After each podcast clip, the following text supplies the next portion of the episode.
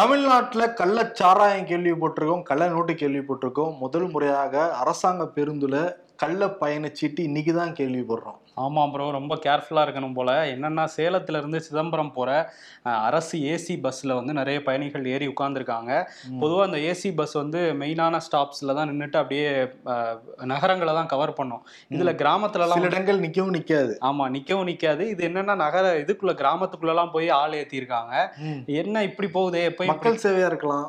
மக்கள் சேவை, அதான் அந்த சேவை தான் என்னன்னு தான் சொல்ல வரேன். என்னென்னா, போயிருக்காங்க பயணிகள்லாம் கேட்டிருக்காங்க, இப்படி போகாதே, இந்த வழியில் ஏன் போகிறீங்க அப்படின்னு கேட்டதுக்கு டிரைவர் சொல்லியிருக்காரு, அப்படிதான் நாங்கள் ஓட்டுவோம், நீங்கள் எங்கே வேணாலும் போய் புகார் கொடுத்துக்குங்க அப்படின்ட்டு இருக்காங்க. இவ்வளோ ஓவராக பேசியிருக்காங்கல்ல, உடனே ஆப் வச்சிருக்காங்க. அடுத்து வடலூர் வந்து போயிருக்காங்க. அங்கே வந்து இந்த டிக்கெட் செக் பண்ணுவாங்கள்ல, அவங்களாம் அந்த அதிகாரிகள்லாம் நின்றுட்டு இருந்திருக்கிறாங்க. ஏறி பயணிகள்கிட்ட டிக்கெட் செக் பண்ணுறதுக்கு முன்னாடி எப்போவுமே கண்டக்டர்கிட்ட வாங்கி அந்த வரிசை எண்ணெலாம் பார்ப்பாங்க, பார்த்துட்டு தான் வாங்குவாங்க. அப்படி பார்க்கும்போது வாங்கி பார்த்துருக்காங்க. பார்த்தா எல்லாம் போலி எண்ணாக இருந்திருக்கு, சீரியல் நம்பரே தப்பாக இருந்திருக்கு. நீங்கள் யார், ஏன் இப்படி பண்ணிகிட்டு இருக்கீங்கன்னு சட்டையை பிடிச்சி கேட்டு அவங்கள தூக்கிட்டு போயிட்டாங்க. பயணிகளை அந்தந்த இடத்துல இறக்கி விட்டுட்டு அவங்கள்ட்ட கம்ப்ளைண்ட் எழுதி வாங்கியிருக்காங்க. இந்த பரிசோதகர்கள் வந்து மக்கள் தான் ஏமாத்திருப்பாங்கன்னு பார்த்தா கடைசியில் நடத்துனரே ஏமாத்திருக்காரு. அவங்களுக்கு பெரிய அதிர்ச்சியாக தான் இருந்திருக்கும், மக்களுக்கும் அதிர்ச்சியாக தான் இருந்திருக்கும். இனிமேட்டு அவங்க வாங்குற டிக்கெட் வந்து ஒரிஜினலாக புள்ளின்னு எப்படி நம்ம ப்ரூவ் பண்ண முடியும்? ஆமாம், வாங்கியெல்லாம் பார்க்க முடியுமா? அப்புறம் நடுவில் இறக்கி வேற விட்டுருவாங்க. நமக்கு தெரியாது வேற சீரியல் நம்பரு. இதுல என்னன்னா, அது அப்படியே அச்சசலா அப்படியே அடிச்சிருக்காங்க. அடிச்சு இவங்க ரெண்டு பேரும் எடுத்துக்கிட்டு இருந்திருக்காங்கன்னு நினைக்கிறேன். ஆனா இதுல நடவடிக்கை ஒண்ணு எடுத்திருக்காங்க. அந்த நேருங்கிற நடத்துனரை பணியிடை நீக்கம் பண்ணியிருக்காங்க. ஓட்டுநர் மேல என்ன இப்ப இது பண்ணிட்டு இருக்காங்கிறது அடுத்தடுத்து தான் தெரிய வரும். ஆனா வந்து தமிழ்நாடு போக்குவரத்து கழகம் நஷ்டத்துல இயங்குதுன்னு சொல்றாங்க. கண்டுபிடிக்கப்பட்டது ஒரு இடம், இன்னும் எவ்வளவு இடங்கள்ல இந்த மாதிரி போலி அந்த கள்ள பயணச்சீட்டை அடிச்சு விநியோகம் பண்ணிட்டு இருக்காங்கிறது தெரியல. அரசாங்கம் ரொம்ப கவனமாக தான் வந்து இருக்கணும். இதில் பண்ணுறதே வந்து ஃப்ராடுத்தனம். ஆனால் மக்கள்கிட்ட பார்த்தியா எகிரி இருக்காங்க, நீ எங்க வேணா புகார் பண்ணிக்கிறோம், இங்க வேணா புகார் பண்ணிக்கங்கிறக்காக புகார் பண்றதுக்கு முன்னாடியே மாட்டிக்கிட்டாங்க. நல்ல வேலையாக அதுதான். அதே மாதிரி இந்த போக்குவரத்து துறை பத்தி பேசுறப்ப போக்குவரத்துறை அமைச்சர் சிவசங்கர் தான் வந்து ஞாபகத்துக்கு வராரு. அண்மையில இந்த விடுமுறை நடுவுல போயிட்டு இருக்காருல்ல, பாத யாத்திரை, ஆமா யாத்திரை, ஏதோ ஒரு யாத்திரை, என் மக்கள் என் நாடு என் மண் என் மக்கள் தொடர்ச்சியா பண்ணா ஞாபகம் இருக்கும் எல்லாருக்கும். அரியலூருக்கு போன அண்ணாமலை வந்து சிவசங்கர் மேல நிறைய புகார்லாம் வந்து கொடுத்திருந்தாரு. ஊழல் பண்ணியிருக்காரு இவர் அமைச்சரானதுக்கு பிறகு. போக்குவரத்து துறையில 2,059 கோடி ஊழல் வந்து நடந்திருக்கு. வேக கட்டுப்பாட்டு கருவி, அந்த மாசு கட்டுப்பாடு, அந்த சோதனை இயந்திரம் உள்ளிட்ட எல்லாத்திலயுமே இவர் வந்து போலியான நிறுவனங்கள்ட்ட தான் வாங்கியிருக்காரு. அதனால 2,000 கோடிக்கு மேல ஊழல் பண்ணியிருக்காரு குற்றச்சாட்டை வச்சிருந்தாரு. இதை பத்தி திமுக தரப்பட்ட நம்ம ரிப்போர்ட்டர் மனோஜ் வந்து விசாரிச்சிருக்காரு. அவங்க என்ன சொல்றாங்கன்னா, ஏங்க சிஏஜி ரிப்போர்ட்லேயே 7,50,000 கோடி ஊழல் பண்ண கட்சி தான் பிஜேபி. அது அண்ணாமலை கொடுத்த எதற்காவது வந்து ஆதாரம் இருக்கா? இப்படிதான் வாய்க்கு வந்து அள்ளி விட்டுட்டு போவார். அதே மாதிரி தான் சிவசங்கர் மேலே அள்ளி விட்டு போயிருக்காரு. கூடிய விரைவில் எப்படி டிஆர் பாலா ஒரு மேலே மான நஷ்டம் வழக்கு போட்டிருந்தாரு, அதே மாதிரி சிவசங்கரும் போட போறாரு. அதுக்கான தயாரிப்பு பணிகள்லேயே அவங்க ஈடுபடுறாங்கன்னு சொல்லிட்டு நம்ம ரிப்போர்ட்ல வந்து சொல்லியிருக்காங்க. ஓகே, சொல்லியிருக்காங்க. ஆனால் அண்ணாமலை ஆதாரத்தை வெளியிட்டு நிரூபிக்கணும். அதை ஆமா, ஆதாரத்தை வெளியிடணும். அதே மாதிரி செந்தில் பாலாஜிக்கு எடுத்து டார்கெட் பண்றது சிவசங்கர் அப்படிங்கிற மாதிரி ஒரு பேச்சு இருக்குது. அதெல்லாம் அடுத்தடுத்த நகர்வுகளை பொறுத்து பார்ப்போம். திமுக கட்சியை பொறுத்த வரைக்கும் பல தொகுதிகள், முக்கியமான தொகுதினா கூட திருவாரூர் தொகுதியை எப்பயுமே நம்ம தான் வச்சுக்கணும், விட்டுறக்கூடாதுன்னு நினைப்பாங்க. தமிழ்நாடு சட்டமன்ற தேர்தலில் சிறப்பு கவனம்லாம் தொகுதியில் வந்து செலுத்துவாங்க. இப்போ யார் அங்கே எம்எல்ஏனா பூண்டி கலைவாணன் தான் எம்எல்ஏ. அவர் தான் திமுகவுடைய மாவட்ட செயலராகவும் இருக்காரு திருவாரூர் தொகுதியில். ஓகே, இப்போ வந்து அவரை சுற்றி தான் ஒரு பெரிய சர்ச்சை வந்து வெடிச்சிருக்கு. திமுகனாலே ஒரு குற்றச்சாட்டு வைப்பாங்க எதிர்கட்சிகள். என்ன குற்றச்சாட்டு? ஆமா, அந்த 2006-11 நிறைய மிரட்டி நிலத்தெல்லாம் அபகரிச்சாங்க, மிரட்டி மக்களையே பயமுறுத்துறாங்கலாம் சொல்லுவாங்க. ஆமா, இப்போ திருவாரூர்லயே வெடிச்சிருக்கு. ஓகே, அதான் மேட்ரு. பூண்டி கலைவாணனுடைய அண்ணன், அவர் வந்து கலைச்செல்வன், அவர் வந்து 16 ஆண்டுகளுக்கு முன்னாடி இறந்து போயிட்டாரு. நவம்பர் 17 இன்னைக்கு வந்து அவருக்கு ஒரு நினைவேந்தல் மாதிரி நடத்துவாங்க. அவர் பிறந்த ஊர் அந்த ஏரியாவில் எல்லாமே நடத்துவாங்க. அதனால அந்த ஊர் முழுக்க ஒரு ஃப்ளெக்ஸ் போர்டு வச்சிருக்காங்க கலைச்செல்வனுக்கு. கலைச்செல்வனுடைய மகன் தான் கலைவேந்தன். இவர் வந்து திமுகல ஒரு பொறுப்புலையுமே வந்து இருக்காரு. அந்த கொரடாச்சேரி அப்படிங்கிற ஒரு இதுல ஒரு பொறுப்புலையும் இருக்காரு அவரு. அந்த கலைச்செல்வனுடைய அந்த ஃப்ளெக்ஸ் பேனர்ல கணேஷ் அப்படிங்கிற நபர் வந்து கை வச்சு நின்று இருக்காரு தீபாவளி அன்னைக்கு. உடனே அந்த பக்கமா வந்த நவீன்கிறவரு, நவீன் யாருன்னா கலைவேந்தன் சொன்னான்ல அவருடைய நண்பர் தான் நவீன். என் தலைவன் ஃப்ளெக்ஸ் பேனர்லயே கை வைப்பியா நீன்னு சொல்லிட்டு சண்டையை போயிருக்காரு. கணேஷ் என்ன சொல்லியிருக்காரு, நான் ஃப்ளெக்ஸ் போர்ட்ல தானப்பா கை வச்சிருக்கேன்னு கேட்க உடனே அடிதடி நடந்திருக்கு. நவீன் வந்து கணேசை போட்டு அடிடின்னு அடிச்சிருக்காரு. உடனே அந்த வழியா வந்த செந்தில்குமார் அப்படிங்கிற நபர், இவர் பட்டியலினத்தை வந்து சேர்ந்தவர், எதுக்குப்பா அந்த பையனை போட்டு அடிக்கிறேங்கிறது கேட்கறதுக்கு செந்தில்குமாரே நவீன் வந்து போட்டு அடிடின்னு அடிச்சிருக்காரு. அப்புறம் நவீன் என்ன பண்ணியிருக்காரு, கலை வேந்தனுக்கு கால் பண்ணி சொல்லியிருக்காரு, நம்ம அப்பா போஸ்டர் மேல அந்த பிளெக்ஸ் போர்டு மேல கை வச்சு நின்றுட்டு இருக்காங்க ரெண்டு பேரு, கேட்டதுக்கு வந்து எகிர்றாங்க அப்படின்னு சொல்லிட்டு இந்த பட்டியலின சமூகத்தை ரொம்ப கேவலமாவும் திட்டிருக்காரு நவீன். அதற்கு பிறகு கலைவேந்தன் என்ன பண்ணாரு, கார்ல அருவாள் கம்பி இதெல்லாம் எடுத்துட்டு பூண்டி கலைவாணனுடைய மகன் கலை அமுதனையும் கூட்டிட்டு கார்ல வந்து இறங்கி இந்த செந்தில்குமாரையும் கணேசையும் அடிடி நடிச்சிருக்காங்க, அருவாளையும் வெட்டிருக்காங்க. இப்ப வந்து அருவாள் வெட்டினதுக்கு அப்புறம் யார் என்ன ப்ரெஷர் கொடுத்தாலும் கேஸ் போட்டு தானே ஆகணும். அதுக்கு பிறகு வந்து இப்ப கலை வேந்தன் மேல மட்டும்தான் வழக்கு பதிவு செய்யப்பட்டிருக்கு, எஃப்ஐஆர் வந்து போடப்பட்டிருக்கு, அவர் மட்டும் தான் கைது செய்யப்பட்டிருக்காரு. ஆனா பூண்டி கலைவானுடைய மகன் கலை அமுதன் மேல எந்த நடவடிக்கை இல்லை அப்படின்னு சொல்லிட்டு அங்க இருக்கிற அந்த எதிர்கட்சிகள் வந்து சொல்லிக்கிட்டு இருக்காங்க. பாருங்க, பிளக்ஸ் வைக்கிறதே தப்பு, இதுல கை வச்சாரு அப்படிங்கிறதுக்காக வந்து இப்படி ஒரு சம்பவத்துல ஈடுபட்டு இருக்காங்க. கண்டிப்பா கடுமையான ஒரு தண்டனை இருக்கணும். அதை தாண்டி வந்து ஆளுங்கட்சிங்கிற ஒரு விஷயத்தினாலதான் இவ்வளவு பண்றாங்க அப்படிங்கிறது இந்த சம்பவமே காட்டுது. அருவாளா வெட்டினதுனால பெருசா வெடிச்சிருக்கு. அந்த பட்டியலினத்தை சேர்ந்த செந்தில்குமார் ரொம்ப தரைக்குறைவா திட்டி தான் வந்து வெட்டிருக்காங்களாம். இவங்க என்ன சொல்றாங்க, திமுகவுல சமூக நீதி சமத்துவம் எல்லாருக்குமான வளர்ச்சி அப்படிங்கிறாங்க. முக்கியமான நீங்க நினைக்கிறீங்க ஒரு தொகுதி, அந்த தொகுதியில் இருக்கிற அவங்க குடும்ப உறுப்பினர்களே எப்படி பட்டியலின மக்கள் நடத்துறாங்கிறதுக்கான உதாரணம் தான் வந்து இது. இப்ப கலை அமுதன் பேரை நிச்சயம் சேர்க்கணும்னு சொல்லிட்டு இருக்க எதிர்கட்சிகள் அந்த பட்டியலின மக்கள்லாம் வந்து கோரிக்கை வச்சுக்கிட்டு இருக்காங்க காவல்துறை கிட்ட. பாப்ப இந்த வழக்கு எப்படி விசாரணை போகுது அப்படின்னு.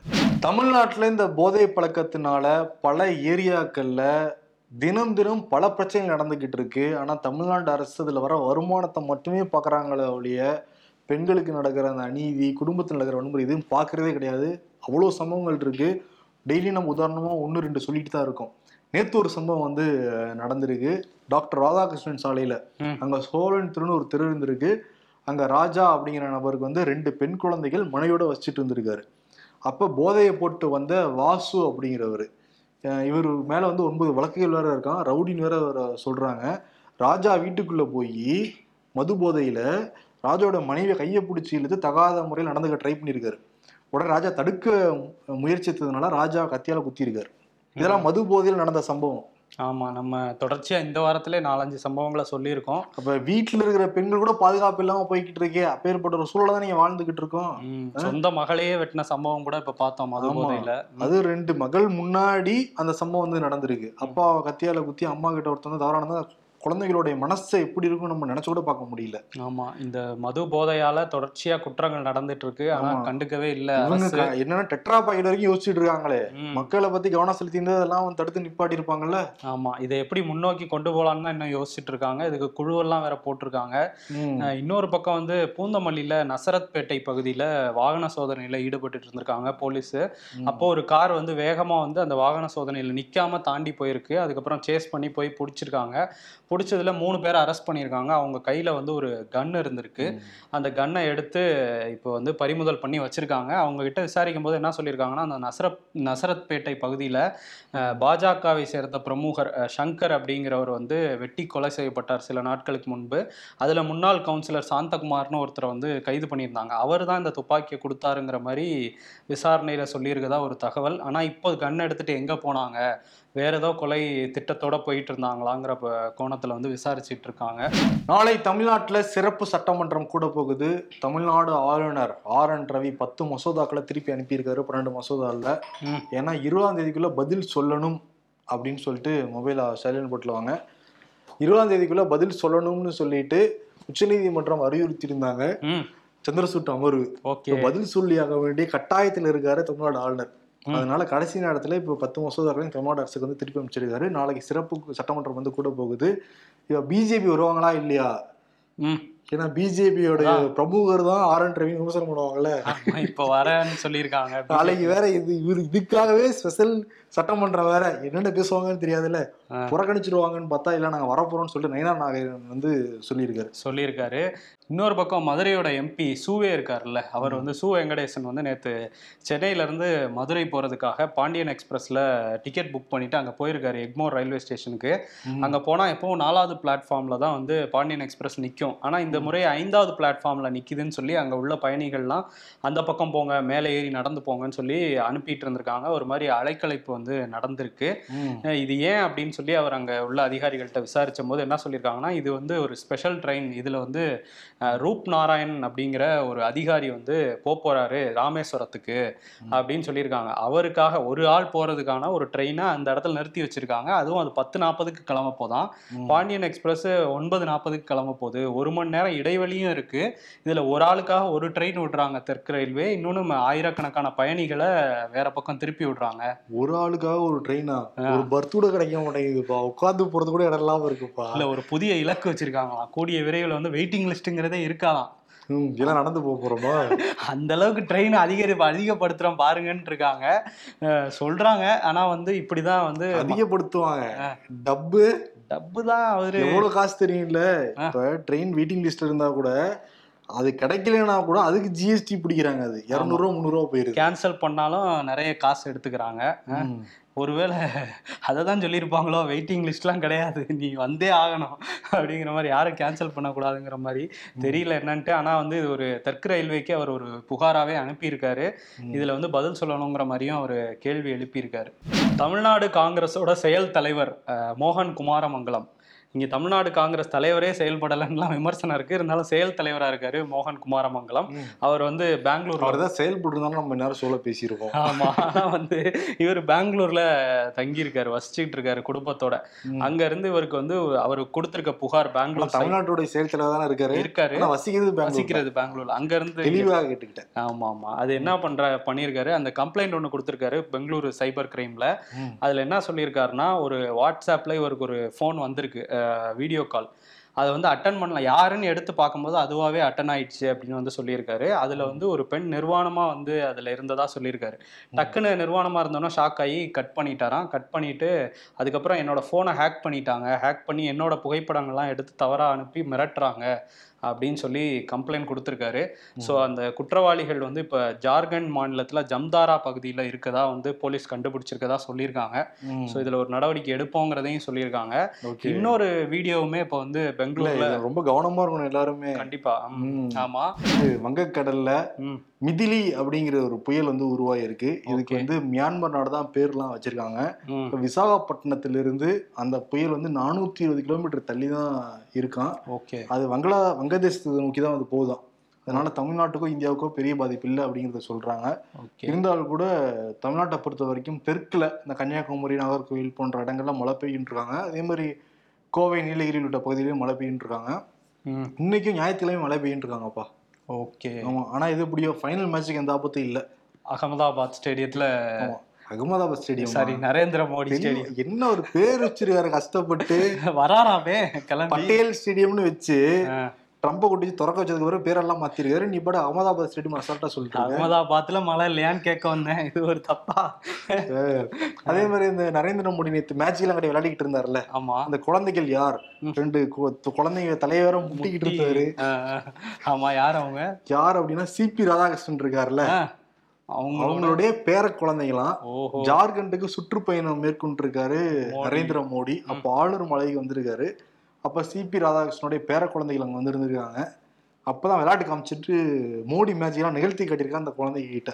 ஓகே, ஆமாம், நிகழ்த்தி காட்டியிருக்காரு. ஆமாம், ஆமாம். மத்திய பிரதேசம், சத்தீஸ்கர் இந்த 2 மாநிலத்திலையும் வந்து வாக்குப்பதிவு வேகமாக நடந்துகிட்ருக்கு. மத்திய பிரதேசில் ஒரு 45% மேலே போயிட்டுருக்கு. சத்தீஸ்கரில் அந்த செகண்ட் பேஸ், அதில் வந்து 38% அதிகமான வாக்குகள் இப்போ வரையும் பதிவாகிருக்கு. ஈவினிங்க்கு மேலே தான் அந்த வாக்கு வந்து சூடு பிடிக்கும் அப்படின்னு வந்து சொல்கிறாங்க. இன்னொரு விஷயமே சூடு பிடிச்சிருக்கு, என்னென்னா லண்டனுக்கு போயிட்டு வந்தார்ல வெளியுறவுத்துறை அமைச்சர் ஜெய்சங்கர். அங்கேருந்து வந்ததுக்கப்புறம் இங்கே ப்ரெஸ் பீப்புள்கிட்ட என்ன சொல்லியிருக்காருன்னா, நாங்கள் வந்து எல்லாரையும் சந்தித்தேன், முக்கியமான ஒரு விஷயத்தை பற்றி நான் பேசியிருக்கேன். அந்த காலிஸ்தான் பிரிவினைவாதிகள் வந்து பேச்சுரிமையும் கருத்துரிமையும் வந்து தவறாக பயன்படுத்திகிட்டு இருக்காங்க, அதை நீங்கள் கட்டுக்குள்ளே வச்சுக்கணுங்கிறதையும் நான் சொல்லியிருக்கேன் அப்படிங்கிற மாதிரி சொல்லியிருக்காரு. இதுக்கான என்ன ரியாக்ட் பண்ண போகுதுங்கிறத பொறுத்து தான் பார்க்கணும். அமெரிக்காவுக்கு சீனாவுடைய அதிபர் ஜி ஜின்பிங் வந்து போயிருக்காரு. அங்கே வந்து ஆசியோ பசிபிக் பொருளாதார ஒத்துழைப்பு மாநாடு வந்து நடந்துக்கிட்டு இருக்கு. 2 பேர் கலந்துக்கிட்டு நிறையா விஷயங்கள் வந்து பேசிட்டாங்கன்னா, தைவானுக்கு வந்து அமெரிக்கா சபாநாயகர் நான்சி ஃபெலோசி போன உடனே இந்த இராணுவ தொடர்புலாம் துண்டிப்பு பண்ணாங்க. சைனாவும் சரி அமெரிக்காவும் சரி இப்போ திருப்பி வந்து இராணுவ தொடர்புகள் ஏற்படுத்தப்படும் அப்படின்னு சொல்லியிருக்காங்க. இன்னொரு பக்கம் ஜோ பைடன் என்ன சொன்னால் இனிமேட்டு யாருமே எங்களுக்கு தேவை கிடையாது, நான் வந்து ஜோ பைடனுக்கு பேசணும்னா ஒரு ஃபோன் கால் எடுத்து நான் ஒரு கால் பண்ணி நான் பேசலாம் அப்படிலாம் பேசிக்கிட்டு இருந்தாரு. அப்போதான் நிருபர்கள் வந்து கேள்வி கேட்டாங்க, நீங்கள் தானே சில நாட்களுக்கு முன்னாடி வந்து ஜி ஜின்பிங் ஒரு சர்வாதிகாரின்னு சொன்னீங்க, அதுக்கு என்ன இப்போ பதில் சொல்றீங்க கேட்குறப்ப அவர் வந்து சர்வாதிகார உணர்வு கொண்டவர், அவர் வந்து கம்யூனிஸ்ட் நாட்டை வந்து வழிநடத்திட்டு இருக்காரு, ஒரு இளைஞர் அப்படின்லாம் பாராட்டி இருக்காரு. இளைஞரா? ஜின்பிங் இளைஞரா? சரி, அவர் ஜோ பைடன் வந்து ஜி ஜின்பிங்க. சரி, ஆனால் எல்லா கடுமையான கேள்வியில் கூட ஜி ஜின்பிங் முன்னாடியே பதில் சொல்றாரு ஜோ பைடன், ஜி ஜின்பிங்கும் பதில் சொல்றாரு. ஓகே ஓகே, அதெல்லாம் கொடுத்து வச்சிருக்கு, பாராட்டுக்குரிய விஷயம்தான். இங்கதான் போட்டிருந்தாங்க, இங்க 0 மார்க் 0 ரன் அடிச்சிருக்காராம் மோடி, ஏன்னா ஒரு பிரஸ் மீட் கூட வைக்கவே இல்லை அப்படிங்கறதுனால.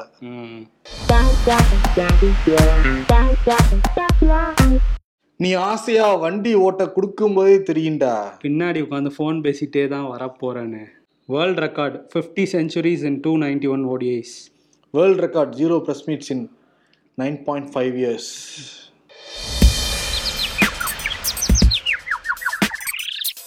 வங்கிகளின் பங்குகளை விற்க முடிவு, அது சரி. எலெக்ஷன் செலவு இருக்கே, பிரிக்க முடியாது எதுவோ. சவுத் ஆப்பிரிக்காவும் செமிஃபைனல்ஸ் தோல்வியும். அரசியல்ல இதெல்லாம் சாதாரணமாப்பா. விருது முதலமைச்சர் முக ஸ்டாலினுக்கே கொடுத்துடலாம். என்ன காரணம்னா, ஒரு எம்எல்ஏவுடைய மகனே இன்னொருத்தரை வந்து பயங்கரமாக அடிச்சிருக்காரு, ஒரு கொலைவெறி தாக்குதல் தான், ஆனால் அவர் மேலே எஃப்ஐஆர் வந்து பதிவு செய்யப்படலை. காரணம் வந்து அந்த கணேஷ் ஃப்ளெக்சிபிள் கை வச்சிருந்தார்ல, அவரோட குடும்பத்துக்கும் பூண்டி கலைவாணன் குடும்பத்துக்கும் 300 பகை இருந்திருக்கான். என்ன பகை இருந்தால் கூட ஃப்ளெக்ஸ்போர்டில் கை வைக்கிறதுன்னு அவங்களுக்கு பெரிய தவறு கிடையாது, முதல்ல ஃப்ளெக்ஸ்போர்ட் வைக்கிறதே பெரிய தப்பு தான். அதான் சரி, இது ஒரு பக்கம். இன்னொரு பக்கம் மது போதையால் அவ்வளோ பிரச்சனை தமிழ்நாட்டில் வந்து தினம் தினம் நடந்துக்கிட்டு இருக்கு. ஆனால் எங்களுக்கு பணம் மட்டும்தான் முக்கியம், வருமானம் மட்டும்தான் வந்து முக்கியம் அப்படின்னு நினச்சிக்கிட்டு இருந்தாங்கன்னா ஒன்றும் பண்ண முடியாது, மக்கள் தான் வந்து பாதிப்படைவாங்க. இது ரெண்டுக்கும் சேர்த்து வேண்டாங்க, விட்டுருங்க. மக்களின் சார்பாக இதை நம்ம வந்து ஒரு அழுத்தமாக ஒரு முதல்வர்கிட்ட நம்ம வந்து சொல்லுவோம், வேண்டாங்க விட்டுருங்க, இந்த அடிதடியும் வேணாம், கட்சிக்காரங்கிட்ட சொல்லுங்கள், மதுபோதையும் அரசாங்கம் வந்து நடத்த வேணாங்கிறத சொல்லிட்டு விடைபெறலாம். நன்றி, வணக்கம். நன்றி.